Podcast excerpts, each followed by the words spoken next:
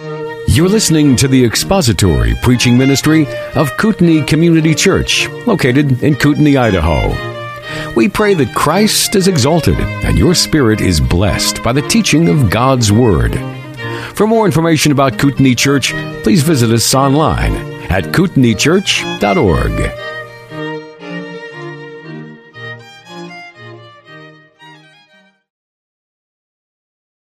Welcome to Kootenai Community Church, and this is the uh, Adult Sunday School, and uh, we follow with the rest of the worship service. And uh, we have been going through the book of Philippians. Now, as you know, those of you who've been here regularly, we're alternating. Cornell and I are alternating every few weeks, and this week I'm trying to finish up the portion which Paul was praying a specific prayer for the Philippians, and then uh, next week Cornell will pick up in Corinthians. So it's been uh, enjoyable to be able to alternate with Cornell, and I really appreciate his teaching in Corinthians. So we find as we talked that there's quite a bit of correlation between uh, Corinthians and Philippians, not the conduct of the church itself, but the text and some of the references that Paul makes and some of the parallel truths that are taught. Here, uh, in this text, Paul, of course, is imprisoned in Rome, and this is one of the prison epistles that Paul penned. And as we look at it, we understand that he's expressing joy, almost exuberant joy, for these Philippian believers. He has missed them. He's heard good reports about them, their growth, the continued proclamation of the gospel, which is ultimately Paul was seeing the evidence and the fruit of their salvation. And in this portion of his prayer for these saints, he lifts up and points to certain attributes that he wants them to grow in. And he's praying for God to work and continue this growth in them. So I'm going to pick up where I left off in verse 9 in chapter 1. Uh, I was just finishing up 9 and going into 10, but let's pick up in verse 9 and then we'll continue. But first, let's open in prayer. Heavenly Father, we just thank you, Lord, for the privilege of being able to gather together freely, to worship together, to praise you, to honor you with the preaching and teaching of your word. And we pray truly, Father, that you will be glorified as well as your Son through the power of your Holy Spirit. And we just ask that you guide us now as we study your word and we just give you praise in Jesus' precious name. Amen. I'll pick up in verse 9. I'll just read uh, through verse 11, which I'm going to try to complete today because that completes a segment and then Paul transitions in verse 12.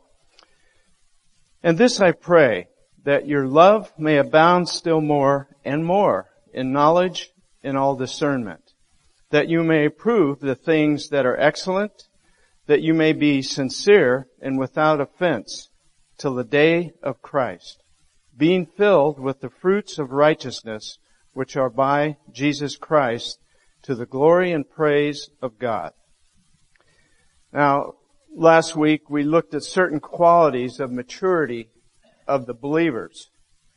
And since the apostle completely understood the process of sanctification in which actually in chapter 3 he himself refers to his uh, lack of completion in saying this, not that I have already attained or have already been perfected, but I press on that I may lay hold of that for which Christ laid hold of me.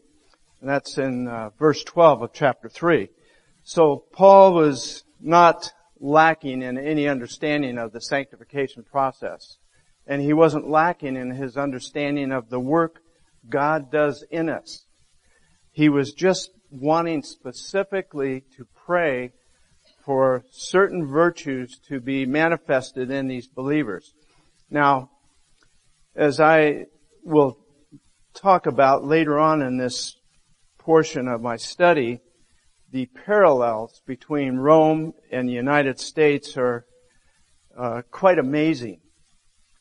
But these believers in Philippi were standing against a world system that was perverted, much like it is today. They were setting themselves apart, and yet they remained in the world to be a living testimony for the Lord Jesus Christ.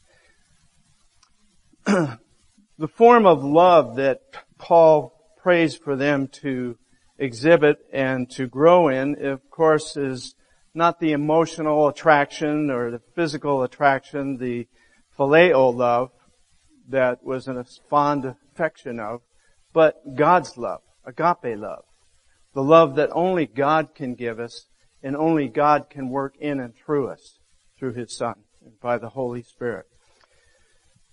So it's not uh, anything that man can produce on his own volition or his own effort. The Lord said this, by this all men will know you and know that you're my disciples. If you have love for one another, and that is again is the agape love, the love of God in us. Paul doesn't say to these Philippians, you should begin to exercise this love, but rather that this love may abound. He wants, the word abound there has the concept or understanding of overflowing.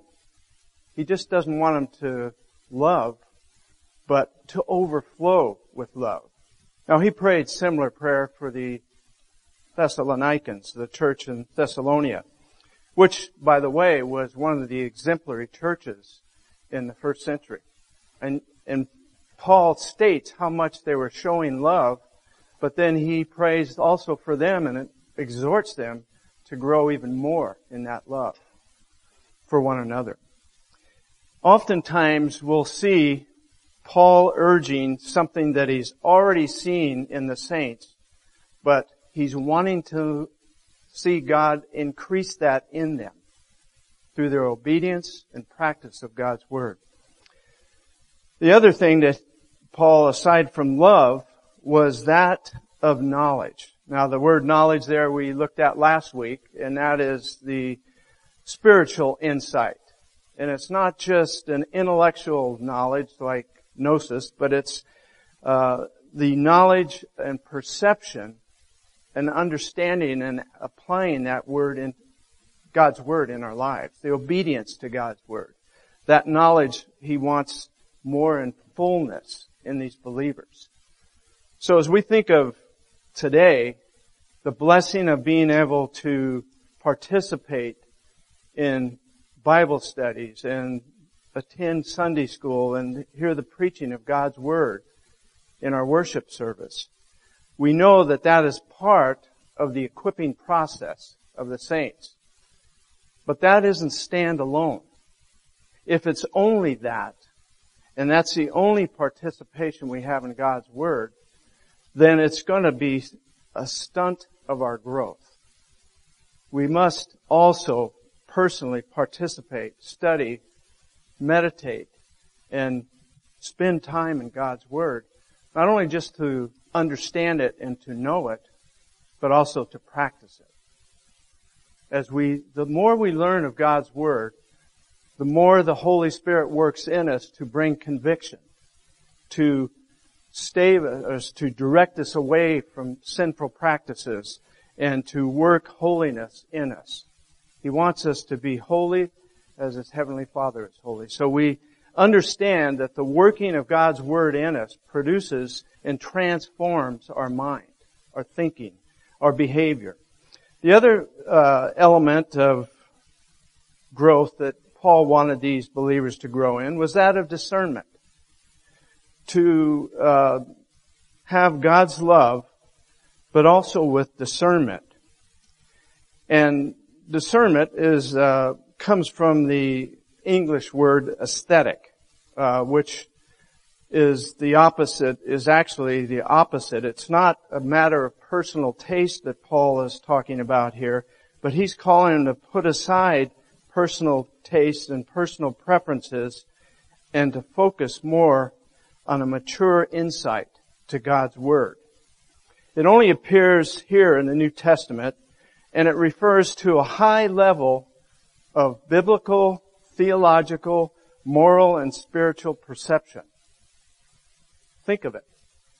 Paul is praying specifically for these believers to grow in such a way in their knowledge and discernment that it's going to give them a spiritual and moral perception. They'll be able to discern right from wrong, to be able to understand and be warned against a behavior or practice or take uh, hearing something that is a false teaching. We should be able to discern false teaching because of our growing knowledge in God's Word. We should pick it up just like that. It's like a red flag. When we hear something that's being taught that's off or false, we should be able to grow in our discernment and in that understanding and knowledge of God's Word so that we're not sucked in to some false teaching and even false practices. Paul wanted them to not exercise worldly love, but of course agape love. And in 1 Corinthians 2, 16, as Cornell has already been through, uh, Paul says that we have the mind of Christ. He told the Philippians that. What that means is we have the understanding of God's Word. And we are being matured and perfected. Perfected and matured, that means being matured in the knowledge of God's Word. As we grow in His Word, that is having, putting on the mind of Christ. Paul says in First Thessalonians, excuse me, Thessalonians, my speech, examine everything carefully, hold fast to that which is good, and abstain from every form of evil. That was the warning that Paul gave the Thessalonians. Now as we continue in verses 10 and 11, Paul says this, that you may approve the things that are excellent, that you may be sincere and without offense till the day of Christ.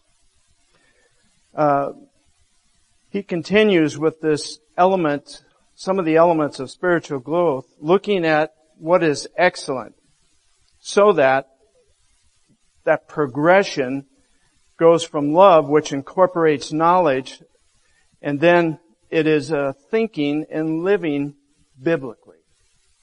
These Christians in Philippi were so set apart in that culture, in that place, which was a portion of the Roman Empire, which mimicked Rome in every way, they were set apart in such a way that they were now starting to think biblically. For us to have a biblical worldview is key. And that comes with the biblical discernment. For us to understand things from a biblical perspective, we'll be able to discern much of what comes against us. We have, we're getting uh, attacked in every level. We, in the media, in the elements in society, the, all the works of the world and Satan come against Christianity. And as we grow in the knowledge of God's Word, we have a greater understanding of a biblical worldview. We shouldn't be depressed about the condition of this world because we understand depravity. More, it should be an impetus for us to proclaim the gospel. When we see people acting in a certain way that reveals that they're unregenerate and we have opportunity, we can bring truth of the gospel to those individuals. So this is what Paul was wanting them to grow in when we're dominated and controlled by God's love, there'll be a corresponding desire to do His will as much as possible with all that's in us. Scripture commands believers to be perfect as our Heavenly Father is perfect. Now we know this will never be fully attained here in this life. It's only when we are glorified that we are completed, completely redeemed. We have the fullness of Christ in us. But here, Paul, uh, as we think about what the Lord commanded in Matthew 5:48 to be perfect as my heavenly Father is perfect, we should be striving for obedience constantly. Short accounts with sin.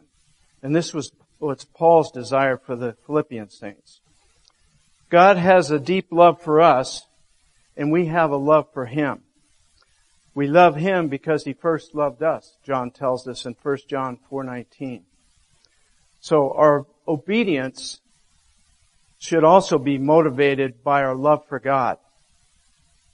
We should not want to do anything to sin against His Word, to disobey His Word. When we fail, we need to confess and repent and forsake those sins that beset us. And this is what Paul was wanting them to grow in. Now, when he uses the word approve, which is sometimes rendered allow or to examine, it's a discerning approval. Uh, approve means much more than a simple acknowledgement or an agreement with something is right or true. Paul wants us to investigate and determine the best way possible to obey and please the Lord and to live accordingly. Approve can also mean discern. One of the other elements in the original is it's a discerning approval. To approve things that are excellent. To assess, to determine and identify whatever is best. The most important and the most crucial.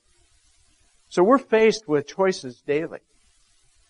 And those choices should be governed and guided by God's truth. Approving things that are excellent involves the mind, but it's built on true spiritual knowledge. It's produced by a growing knowledge of God's Word. When Paul wrote that we have the mind of Christ in 1 uh, Corinthians 2, he was referring to God's divine revelation where the mind of Christ is revealed in believers in that growing knowledge of Christ. Believers have the Word of God, the revealed Word of God in Scripture, which is God's revelation, His special revelation to His people.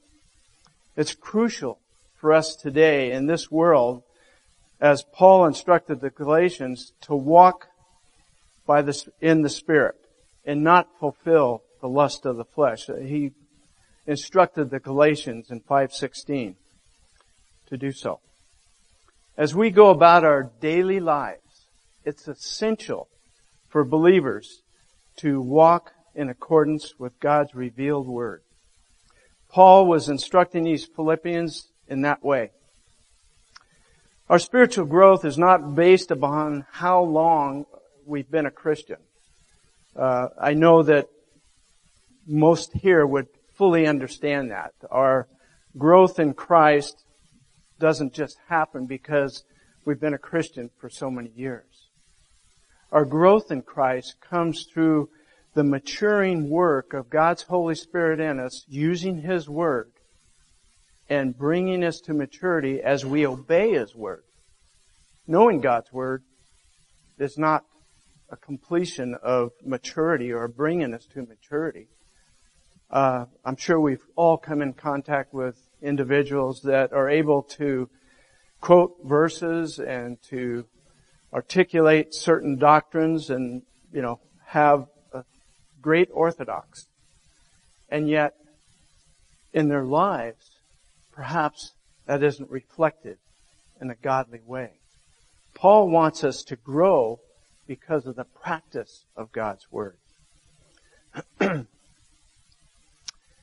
Some scholars uh, prefer to use so that you may distinguish things that differ when he uses that word approve.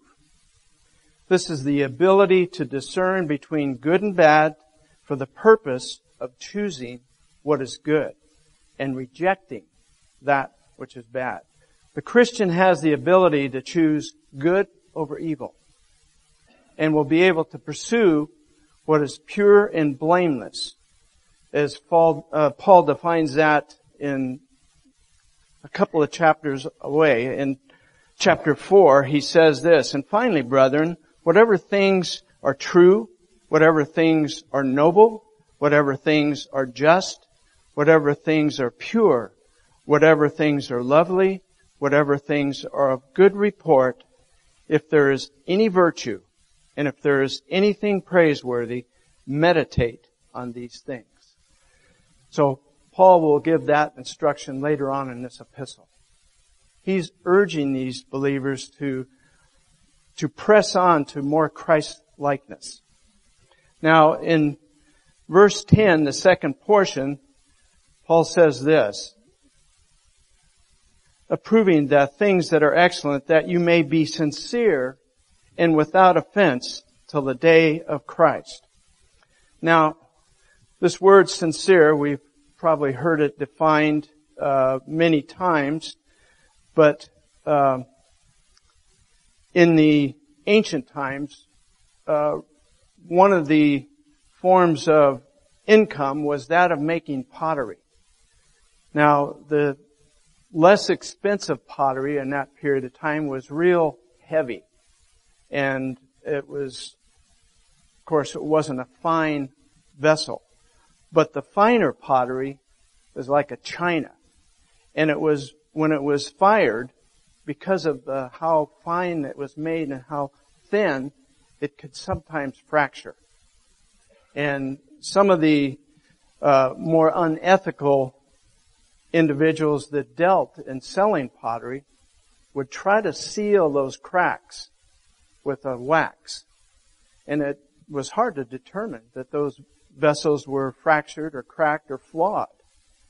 The only way they could determine that would be to hold it up to the sunlight. And because of this wax going into the crack or fracture in the vessel, it would show a dark line wherever that crack was. So those that had a more uh, ethical practice and had good or better china that wasn't fractured, it would say without wax. Now I know of a pastor that often, in fact always signs his letters without wax. I wish I would have got that a little bit ahead of him. I love that when that's a great way to conclude our letters. That's with all sincerity. And that's what this word means. It's without flaw, without blemish. It's truth. So Paul used this word. Now, as we consider this, uh, except for unbelief, Jesus condemned no sin more than hypocrisy. That is, being outwardly righteous, but inwardly sinful. Paul also hated this insincerity or hypocrisy. And in Romans 12, he said, let love be without hypocrisy abhor what is evil and cling to what is good. That was in Romans 12 verse 9. So sincere also has the meaning of a cohesiveness, a oneness, and a unity. It has spiritual integrity that also re, uh, involves relationships with others. Having a sincere friendship without blemish, not feigning affection. That word is often used in that context as well. Now, Paul also in Corinthians admonished the believers with this. He said, give no offense either to the Jews or to the Greeks or to the church of God. The mature Christian determines not to sin with his own life, but he also determines not to stumble another brother. Now we talked a couple of weeks ago about the element of stumbling a brother, and I brought us back to a reference in Romans 14. Well, a maturing Christian or a mature Christian will avoid stumbling a brother in every way. Now that stumbling is not just, you know, causing him to be offended, but it, it means to actually stumble into sin or to fall into sin. In other words, by a Christian having a disobedient practice or a besetting sin, he could also stumble another believer by having this unrepentant sin in his life. So Paul was warning him of that. And in the next part of this uh, verse, after saying that they may be sincere, he also says, and without offense. Now, uh, when he says this, he's talking about not offending another individual, whether it be a brother or whether it be an unregenerate individual. In other words, we should, as much as it is up to us, be at peace with all men. So Paul was telling them not to stumble somebody or offend somebody or have the idea of falling into sinful conduct that causes others to fall into sinful conduct. This is not a call to perfection in holiness. It's truly only God who brings us to this maturity. But it calls believers to do all they can to glorify God. We should, everything we do, whether we eat or drink or anything that we do, we should do all to the glory of God. Paul instructs the Colossians in that way. Now, as we continue this verse, when we get to uh, the latter part of this, Paul says, without offense till the day of Christ. Now, we looked at the day of Christ earlier on in this uh, salutation, where Paul was rejoicing and confident of the work that God began and that he was going to complete until the day of Christ Jesus. Now that's when saints are glorified. We looked at that a few weeks ago. In verse 11, Paul says this, being filled with the fruits of righteousness which are by Jesus Christ to the glory and praise of God. Now, when we consider this, having been filled uh, with the fruit of righteousness, uh, I'm going to use the technical term. Having been filled translates a perfect passive participle in the Greek, referring to something that happened in the past and has continuing results. So we've already been filled with the fruit of righteousness through Christ, the fruit of righteousness is, is an Old Testament concept as well. The writer of Proverbs speaks of the tree of life in Proverbs 11:30. Spiritual fruit includes good works, which Paul has in mind in this text, but the fruit of the Spirit, of course, in Galatians 5:22 and 23 is love, joy, peace, patience, kindness, goodness, faithfulness, gentleness, and self-control. That is the fruit of the spirits, the work of God's Spirit in us. And that's a singular, by the way. It's not fruits. It's fruit of the Spirit. These are the fruit produced by the right relationship with God when Paul talks about the fruits of righteousness, being filled with the fruits of righteousness. That is, the works that God produces through us outwardly. And that's not talking about the fruit of the Spirit. Paul is talking about because of the work in us through Christ, it's going to manifest fruits of righteousness in our outward behavior. So by that, the world can see the distinction between believers and unbelievers that reflects the work of Christ in us. As every other uh, righteous thing the believer possesses, the fruit of righteousness comes through Christ. It can't be humanly generated.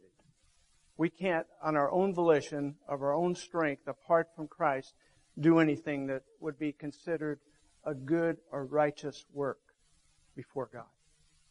Now there's a lot of people in the world who do great humanitarian works, and yet their motivation could be totally sinful.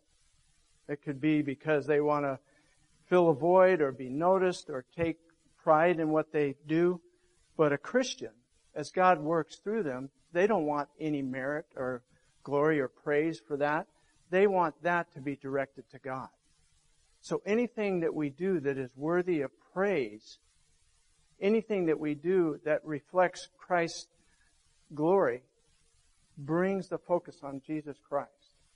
It brings all the glory to God. And that's what Paul was urging these Philippians believers to work in their lives, or allow God to work in their lives. because of God's workmanship in us, a lot of people uh, can quote Philippians uh, 2, 8, and 9, right? Can any of you, of course that's the, some of the founding theology and Reformed theology, but for by the grace of God you have been saved through faith, and not of yourselves. It is the work gift of God, not of works, lest anyone boast. But the following verse is what Paul is stating here. In verse 10, for we are his workmanship, created in Christ Jesus for good works, which God prepared beforehand that we should walk in them. So God created us.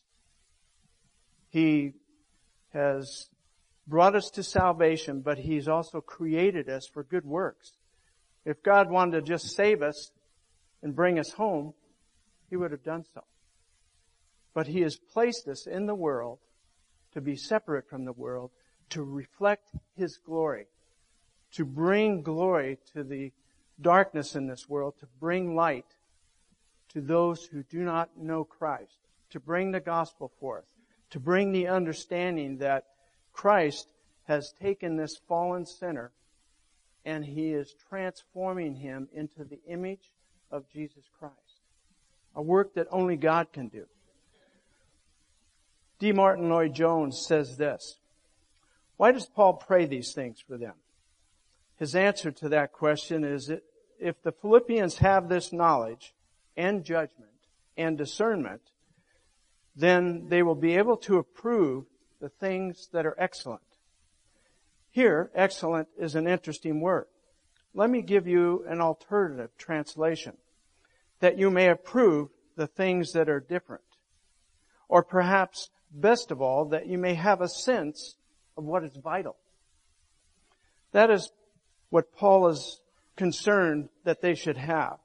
He wants their knowledge and their judgment to increase because that is the only way in which they'll be able to develop a sense of what is vital.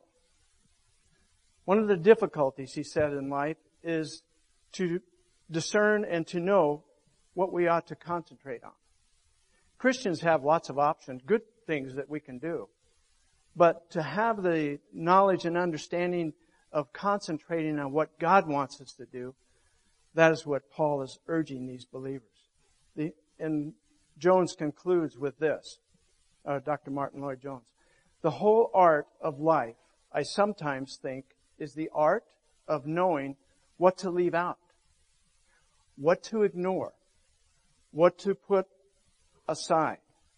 How prone we are to dissipate our energies and waste our time by forgetting what is vital and giving ourselves to a second and third rate issue. Now Paul says, here you are in the Christian life. You are concerned about difficulties, oppositions, and contradictions of life. What you need is this. The power to concentrate on that which is vital. Leave out everything else and to keep steadily on to the things that matter that they may know him and the power of his resurrection and the fellowship of his sufferings, being made conformable unto his death. And that's what Paul gives us in Philippians 3. Now, we've looked at these verses 1 through 11, and this whole section consists of three parts. The salutation, the thanksgiving, and the prayer. Paul calls himself and Timothy servants, bond servants, because they recognize God's sovereignty over them. They recognize that they are set apart for God and to His glory. They want to do nothing more than to serve Him. Now, thinking about Paul giving these insights in his imprisonment, where he is suffering, and yet full of joy. What an encouragement that is.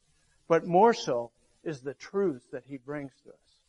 It isn't just the max, uh, a fact that mo- uh, Paul is modeling his joy in Christ because he's grow, he's such a mature Christian. That's encouraging. But what Paul brings to, through the doctrines of what Christ has done should be our strength. Not that we don't have strength to carry on God's work when He grants us the grace to do so, but to understand what God has begun, what He's going to continue, and what He's going to complete. What He has done to bring Himself, His children, and to bring in our lives a place where we can manifest God's glory by obedience to God's Word. So he prays that their love may increase and that they become fully mature. The way to live life as a mature believer is our love increases along with our knowledge and discernment and our judgment. This comes through God's Word, the study, the meditation, the practice of God's Word. Now, Paul is preparing these Philippian people for the problems and trials that they face. When we know God's Word and we concentrate on it, then we'll know how to live in this world and yet be set apart from the world. Now, the author of Psalm 1, I want to just bring this as a close to understand the premise of all that Paul is doing and saying here. You don't have to turn there with me, but I just want to say this. The psalmist here wants them to understand one thing. Blessed is the man who walks not in the counsel of the ungodly, nor stands in the path of sinners, nor sits in the seat of the scornful, but his delight is in the law of the Lord. And in his law he meditates day and night. And he shall be like a tree planted by the rivers of water that brings forth its fruit in its season, whose leaf shall not wither, and whatever he does shall prosper. Now the psalmist there was fully recognizing that all that came out in the way of fruit that God works through is that of God's divine working in and through His children. That is the whole premise of what Paul is teaching here. It is God's Word that is the process in which we grow, that we learn, understand, and we come to a fuller knowledge of God, a fuller discernment of right and wrong, and an abounding love for others. he prays that their love may increase, that they may become fully mature. The way to live life as a mature believer is to increase in all those virtues, the love, knowledge, and judgment or discernment through God's Word.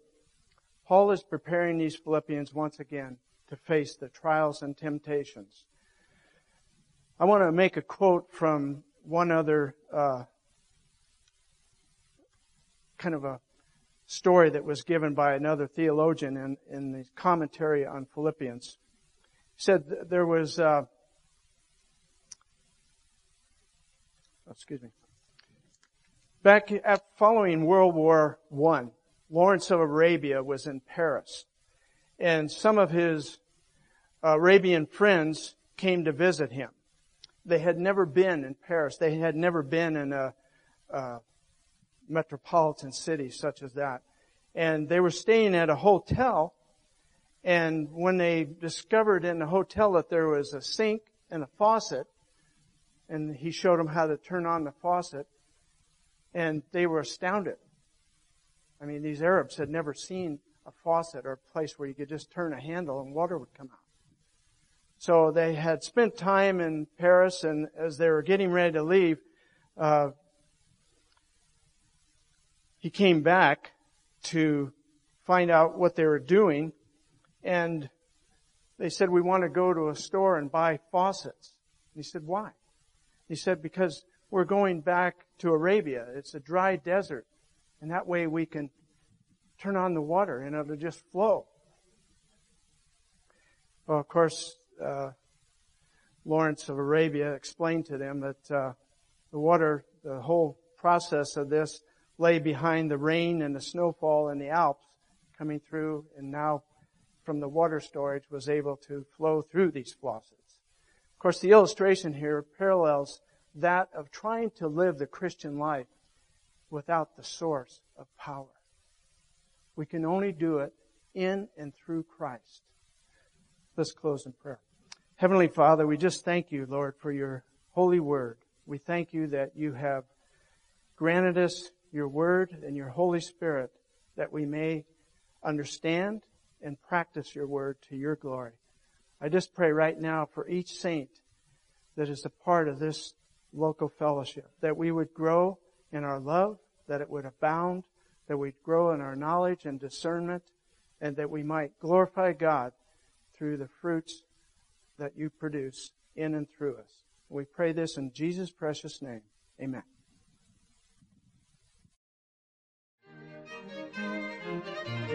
Thank you for listening to the latest podcast from Kootenai Church. If you'd like to learn more about Kootenai Church or to donate to our church ministry, you can do so online by visiting kootenaichurch.org. We hope you enjoyed this podcast and pray you'll join us again next time. Once again, Thank you for listening.